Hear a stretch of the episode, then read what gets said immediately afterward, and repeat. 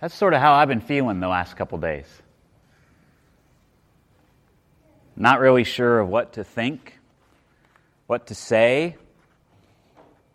If you're a person who's into the social media thing, it's just blowing up right now with all kinds of stuff about you know these two police shootings that we've that we've witnessed via via video phones, and then of course the shooting of police officers in Dallas. Um, what's being overshadowed, of course, is is 250 people being killed in Iraq um, you know, and, and, other, and other things in, in the rest of the world.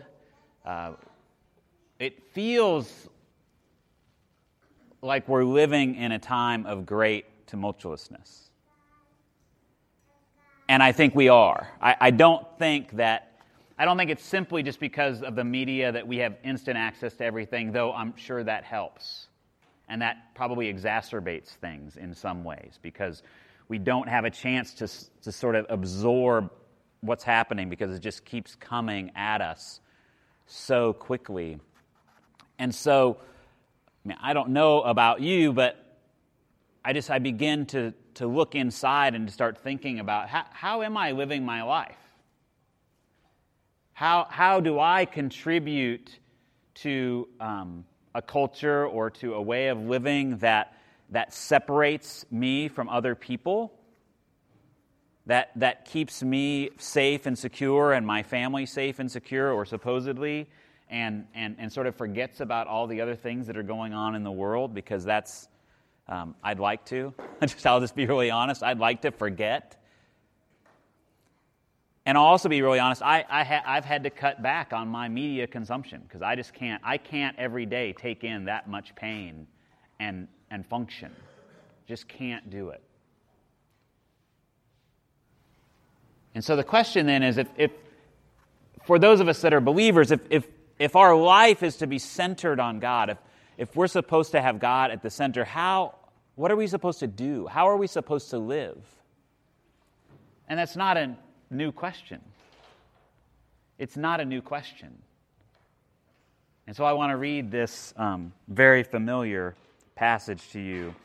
Um, it's in the Gospel of Luke, the 10th chapter. It begins with the 25th verse. If you want to pull up a phone or whatever, we'll, we'll, we'll have it on the screen, I believe. Um, but you can, you can follow along, Luke chapter 10, verses 25 through 37. And so listen, listen here for maybe what God is speaking to you and to all of us in this. So just then, a lawyer stood up to test Jesus. Now, it says a lawyer, and so it's someone who studied the law, which means he was really a scriptural scholar.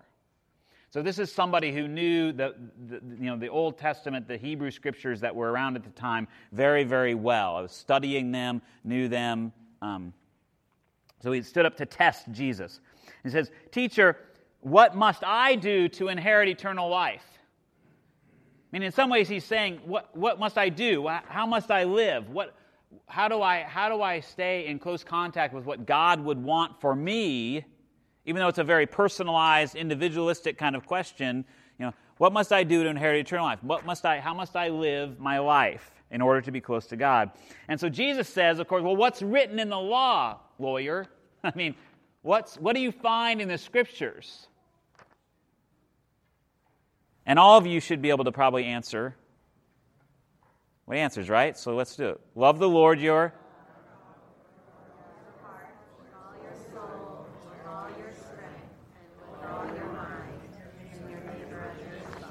Right. Love the Lord your God with all your heart, your soul, your strength, your mind, and your neighbor as yourself. So, with your whole being, love God and love neighbor. Jesus says, Well, of course, you've given the right answer. I mean, that, that is this. Uh, I mean, Jesus at another time says, This is the, this is, on these two things hang all the law and the prophets. That everything, everything is encapsulated right here. If, if, if, you, if you don't get any other message from Jesus, in a sense, I think, though there, there, there are some other nuances that we would want to add here, this is what Jesus teaches us. He wasn't really introducing anything hugely new, at least in terms of the teaching here. This was, this was central to the, to the faith of the Jewish people. You've given the right answer. Do this and you will live. Do this and you will inherit eternal life, everlasting life, whatever that, whatever that, that particularly means, and that may be for another time. But wanting to justify himself, right, isn't this it? I mean, okay, well, love God, love my neighbor. Well, I like my neighbor next door. He's a pretty nice guy. I wish he'd cut down that tree so it doesn't keep falling on my house every time the wind comes through. You know? I wish he'd, wish he'd take that hoopty out of the yard. Do I have to define hoopty for people? I had to do that one time. Nobody knew what a hoopty was. You know that car that's up on blocks? You know, maybe you don't live in that neighborhood. I do. Um, sometimes it's my car, but that's another thing. Wanting to justify himself, he wants details. He's a lawyer, right? Wants to, let's parse terms. What do we mean by neighbor? Who's the neighbor? So Jesus replied, and I mean, has anybody not heard this parable the, of the Good Samaritan? I mean, I, we, we, we hear it so often, we sometimes sort of forget it, I think. I I think I even preached on this earlier in the year, but it, I mean, you know, doesn't get old. Jesus replied, A man was going down from Jerusalem to Jericho. Oh, and I love it. I love it when somebody asks Jesus the question and answers with a story or another question. It's, it's beautiful. Jesus replied, A man was going down from Jerusalem to Jericho and fell into the hands of robbers. Now, the road from Jerusalem to Jericho is much different in some ways today than, than it was then, but it's still, it's still a major, I mean, it, it, then it was still a major road.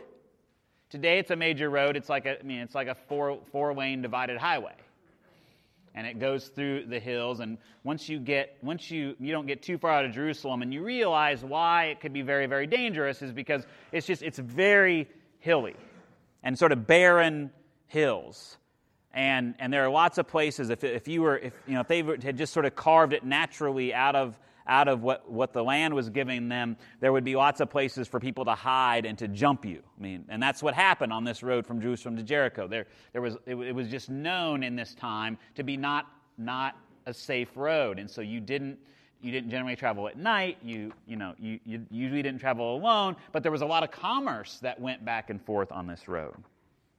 So a man was going down from Jerusalem to Jericho. And, it, and I love it. Jesus doesn't ever say anything about who this man is, it just says a man.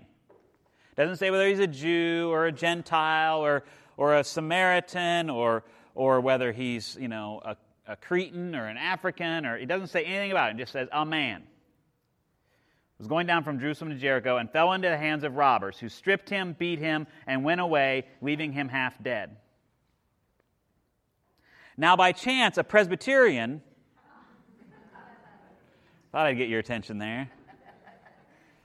It's a P word, the priest, a priest, was going down the road. Now, for Jesus' audience here, you know, just think you've got a bunch of, you, you have a bunch of, of, of uptight, I mean upright, Jewish folks, right? I mean, these are the good people.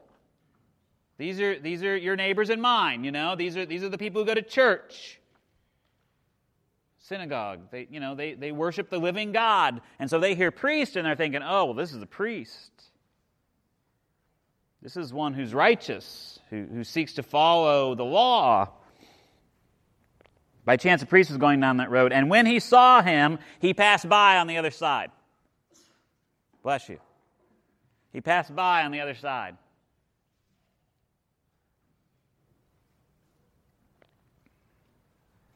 So, likewise, a Levite, different member of, I mean, they were of the priestly class, the Levites. They were the ones who were, who were given the, um, the sons of Levi were supposed to help run the temple. So they were also seen as holy and set apart, of course, just like all the Jewish people, but in a special way. And he came to the place and saw him, and he passed by on the other side.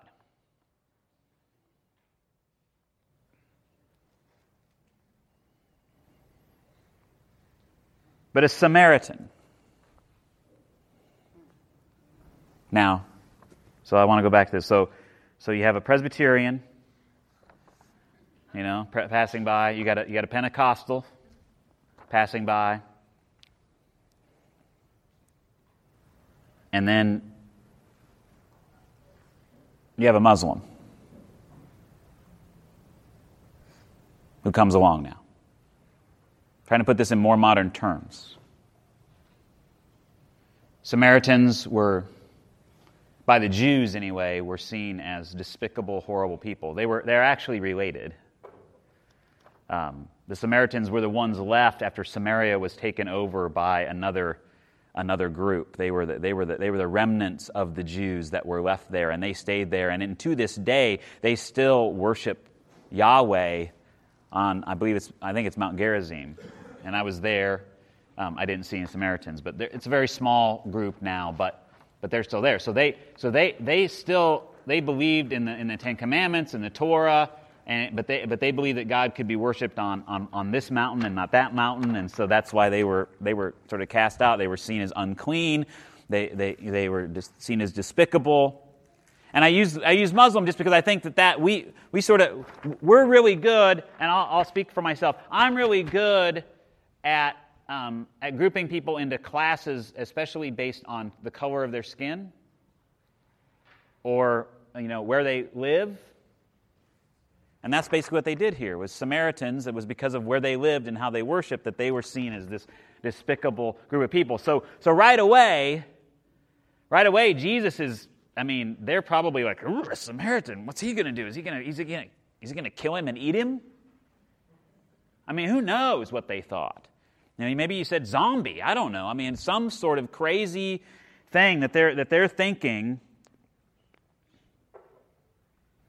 You know, but a drug dealer came by, but a pimp came by, a, you know, whatever. Some, somebody, something, just imagine the, the, something that would really get you worked up.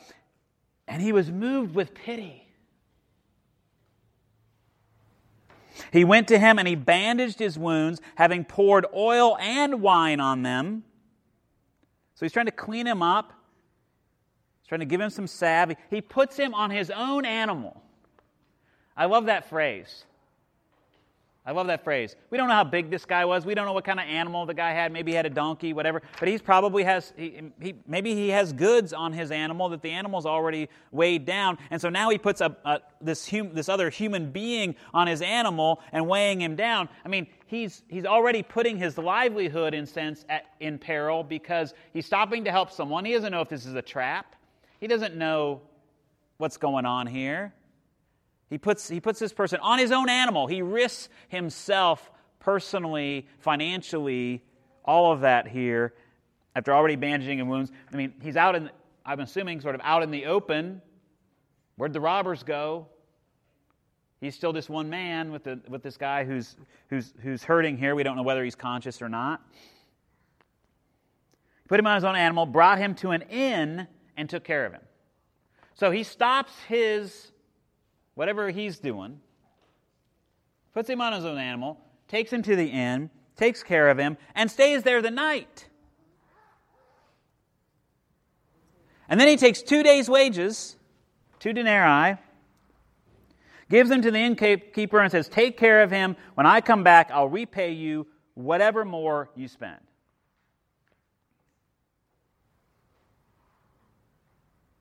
I don't know about you, but I'm not giving anybody my credit card. I mean, that's what he just did, basically. He trusted the innkeeper to continue to take care of the man and to do the right thing and to keep a tally and, so that he could take care of it. I mean, wow. Take care of him. When I come back, I will repay you whatever more you spend. Which of these do, three do you think was a neighbor to the man who fell into the hands of robbers? That's the thing. We often think that the neighbor is the, is the guy who gets hurt. Jesus actually asks, Who's the neighbor of the three people who passed by? And he says, The one who showed him mercy.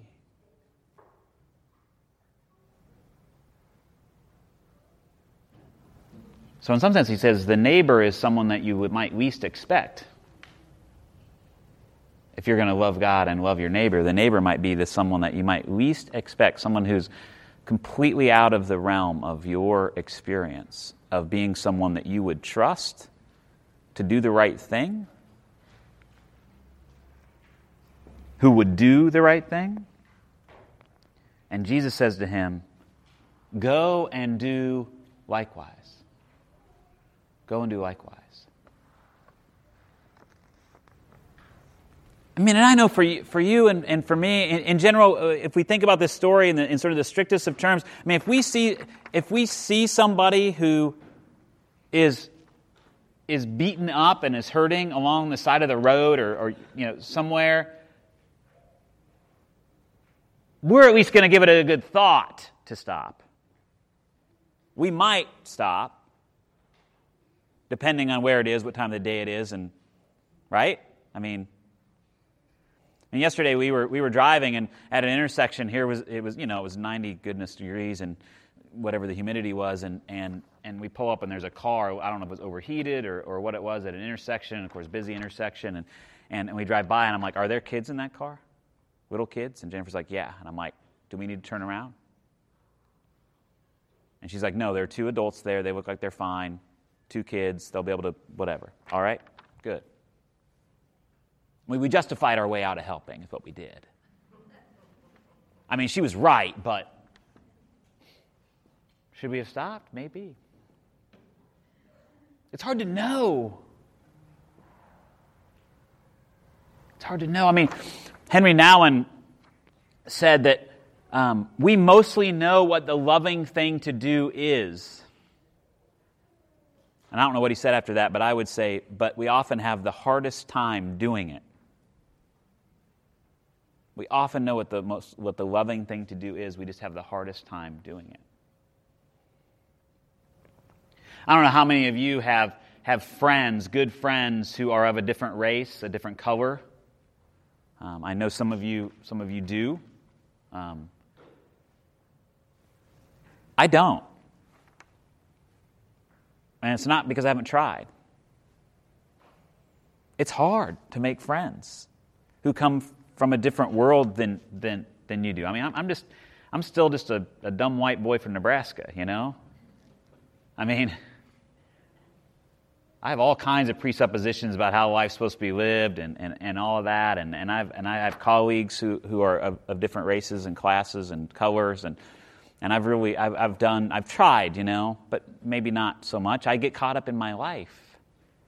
I've got a church to lead. I've got a family to lead. I've, I feel like sometimes I'm just barely keeping my head above the water. I don't know about you. And we can get so caught up in that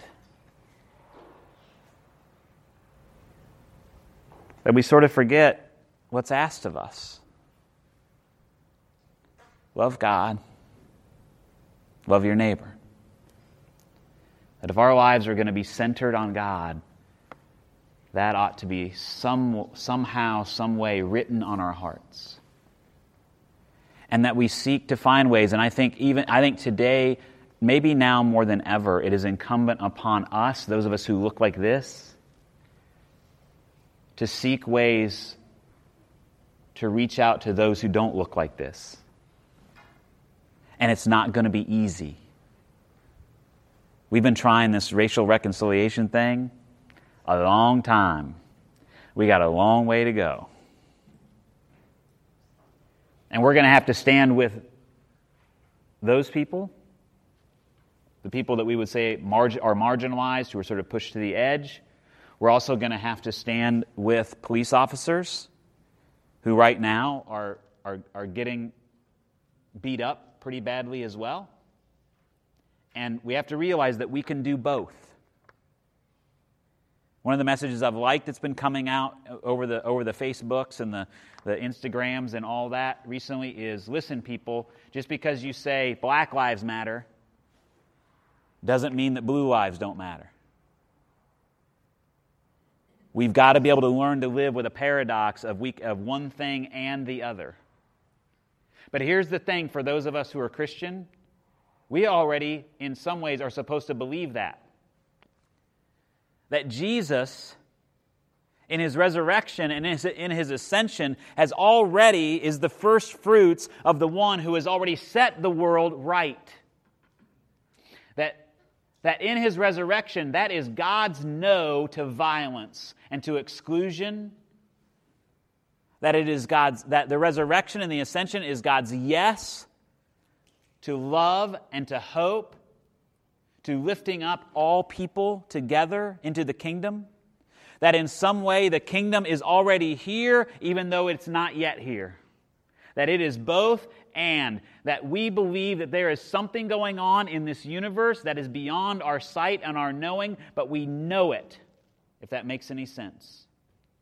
That heaven is not some spiritual realm way off there, up there, that God is just disinterested in what's going on, but that some, in some way, somehow, through the Spirit, Jesus is present with us in the here and now, calling us to reconciliation, yes. calling us forward, calling us to put people on our own animal, which is going to put us at risk. Just know that. It's going to be difficult. But we believe in one who put himself completely at risk for us, for all people. He gave his life that we might know that death is not the end, that being vulnerable and risking is rewarded by God with an eternal life. And I don't mean an eternal life up in heaven, but a life lived in the midst of God's presence in each and every moment. One commentator, when I was reading this, said the Samaritan was already living in the kingdom because when he was moved with pity, he showed mercy to someone he didn't have to. He was already living out of that love God and love neighbor in a powerful way. Even before the death and resurrection of Jesus. And so today, brothers and sisters, I think it is a day to examine our lives, to maybe make some space, to make some new friends,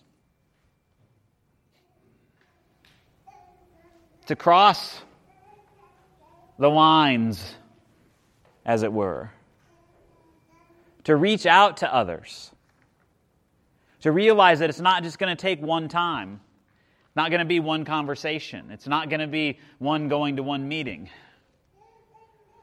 That depending on what God is calling you to do, it may take years and years and it may feel like nothing is happening, but I think it's incumbent upon us, Christians, to be the ones to lead the charge because we are the ones who've been given this charge from the very beginning. Love God and love your neighbor. Amongst the some of the things that have been happening in our world recently, you know, this thing, love is love is love is love is love. I don't know if you've seen that thing going on. But I'd like to insert a little something in there. To love God is to love neighbor, is to love God, is to love neighbor, is to love God. They just go hand in hand.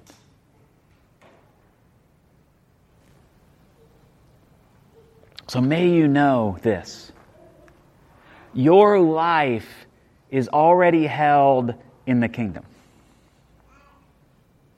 Your life is already safe and secure with the King of the universe. And so when you are risking yourself, you're walking with God and you're loving God and you're loving your neighbor. So know that but also to have a life centered on God, we must always be asking, What must I do?